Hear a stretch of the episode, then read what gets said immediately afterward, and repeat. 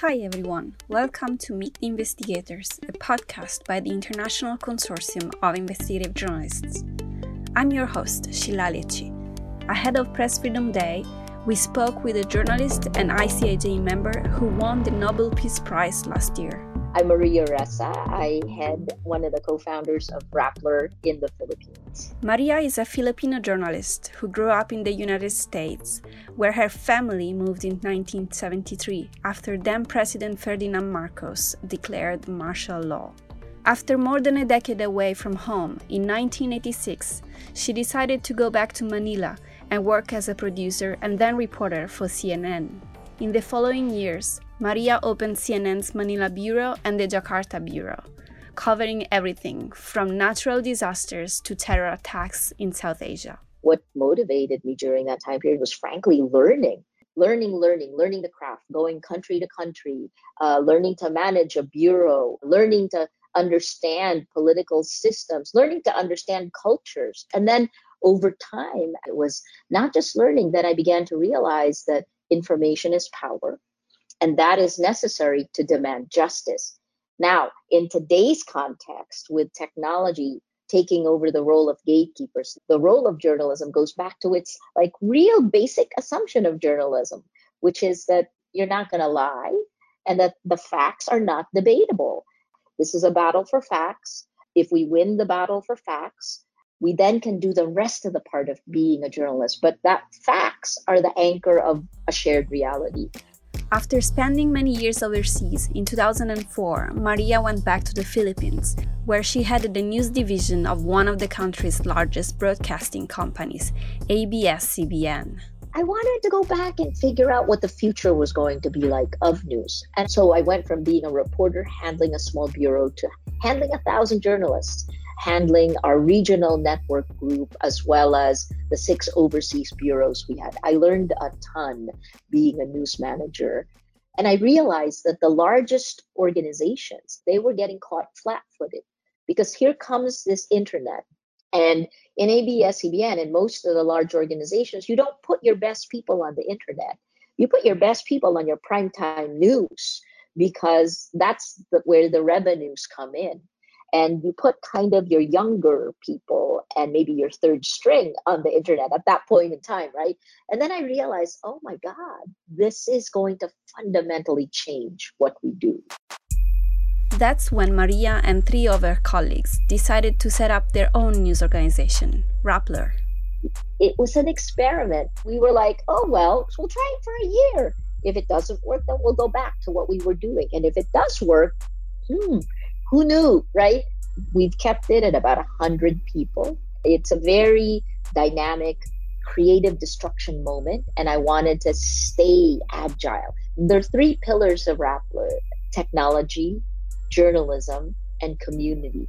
And it's funny, you, you know, I am a journalist, and yet I place technology as number one because I think that's the biggest game changer. The journalism the standards and ethics and the mission doesn't change, but the forum does. And then the last part is community. So when we raised the seed fund for Rappler, the elevator pitch was that we build communities of action, and the food we feed our communities is journalism. Building community was built into the way we think about journalism. You need to know what your community needs. You're not just putting stories in a black hole the technology today, what we're doing is building our own tech. Uh, we started uh, actually a decade ago. We built our platform, but I learned so much in the process. The technology is what will enable journalism because the tech will not only give you your platform, but it will also determine your distribution. And I think that's the biggest shift.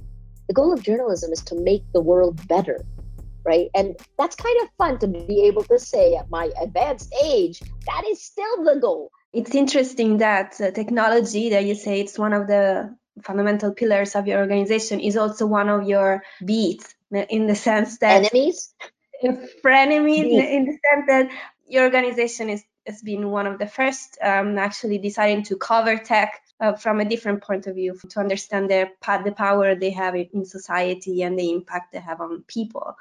How did that happen? How did you decide to investigate tech companies? In my last years with CNN, the last decade or so, I was working on on terrorism. Post 9/11, my home base was the world's largest Muslim population was Indonesia, right? And so I was looking at how the virulent ideology, how it could spread. And I used social network analysis to do that, right? How do you radicalize? How how does it go? How do you build this? And um, when we started at the tail end of that, I was beginning to see that social media was being used this way, was could be used. And so the idea for Rappler was deeply connected to what we saw that was being used for evil. For example, on YouTube in 2011, we saw a Filipino speaking Arabic asking jihadists from around the world to come to the Philippines for jihad. And, you know, I did the story on him. But then I thought, if you can spread this through social media, well, why could we not use social media for good? The idea is to look at information cascades as a way to see how society moves. So that was the idea for the for the mood meter, for example. Before Facebook introduced its emojis, Rappler's site already had what they called a mood meter. After reading an article, a reader could click on a happy or sad face based on the emotions triggered by the story. The idea for the mood meter is to be able to see how a news piece travels through our society in moods. And so we had that data, and that was kind of fascinating. It was a hop, skip, and a jump to then study this shift in 2016 because it was a radical shift for us. When we began to see candidates it was then duterte uh, and their supporters begin to use anger and hate. That was rare in the philippines because up until then you know we had a mood meter and the top mood in the philippines is not anger it's happy. Filipinos are happy they click happy. So in 2016 that changed. It became anger. And that was when we began to, to see something is off, something is happening, something is being changed. And then we began to map it.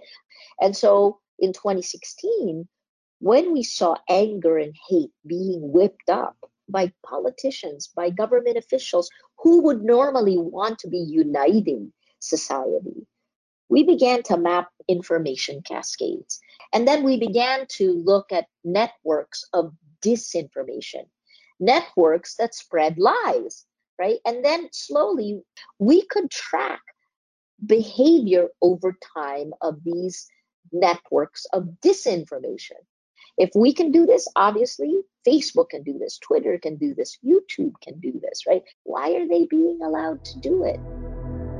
Rappler's investigation into social media and disinformation in the Philippines in 2016 was important to understand what led to the election of autocratic President Rodrigo Duterte. It led us to where we are today, right? To to, sh- to show how we are being insidiously manipulated by power to maintain power and how it has weakened democracy. It's also led me to see that the inherent design of these social media platforms kill facts, actually spread the lies faster and further than facts, encourage the worst of human behavior, has turned them into behavior modification systems.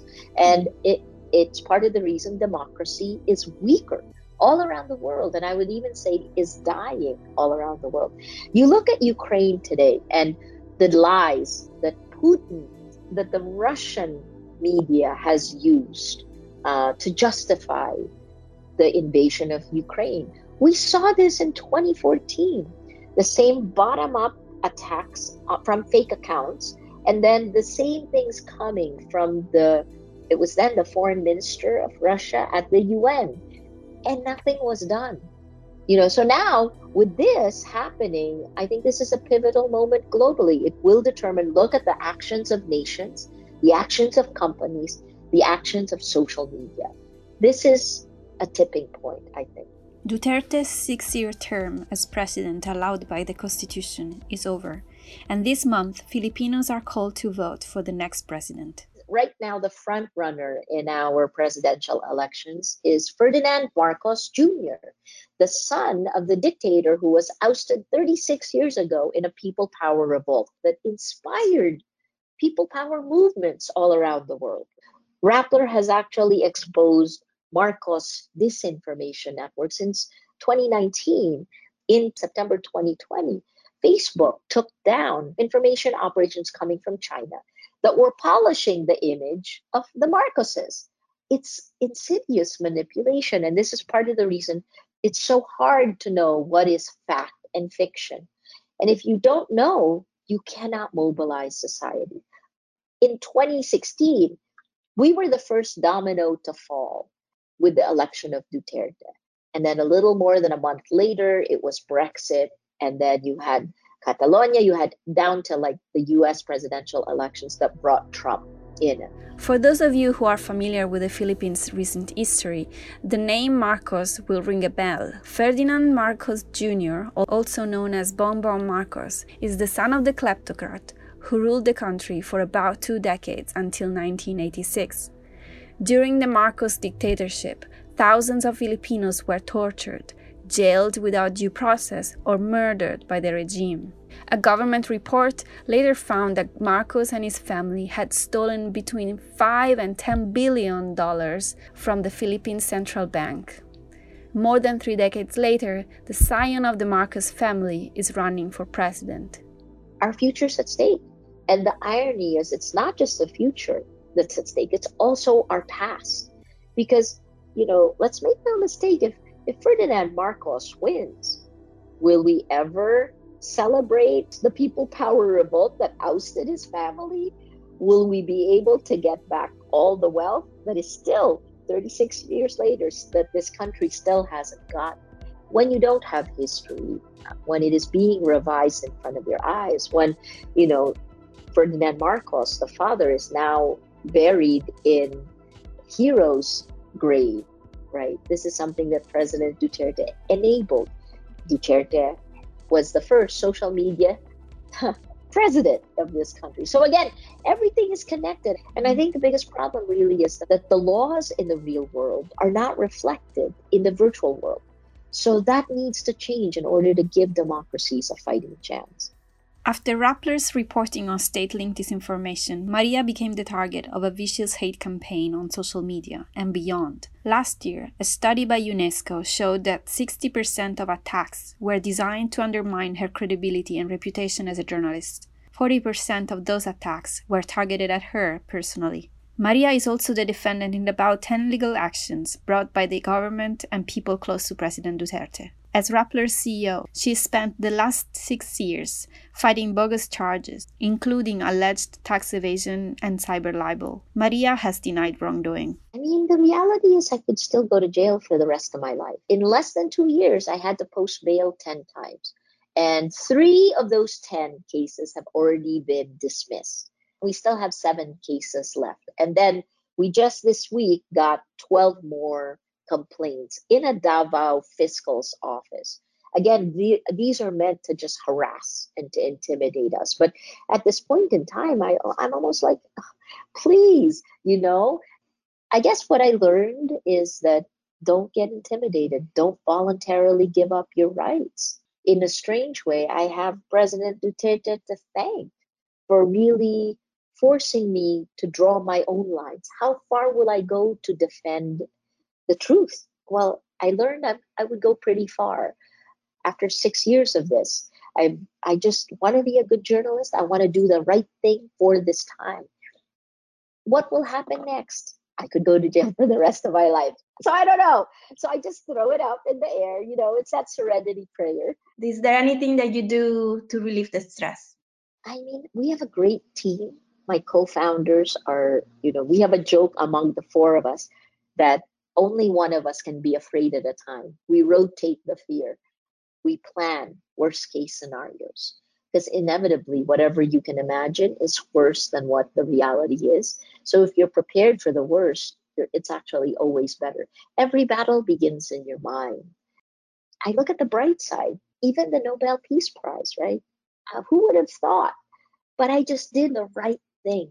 And this is actually something that in Rappler we've been saying since 2016. You know, we want to look back a decade from now and know that we did everything we could, that we did the best we could for our profession, for our country.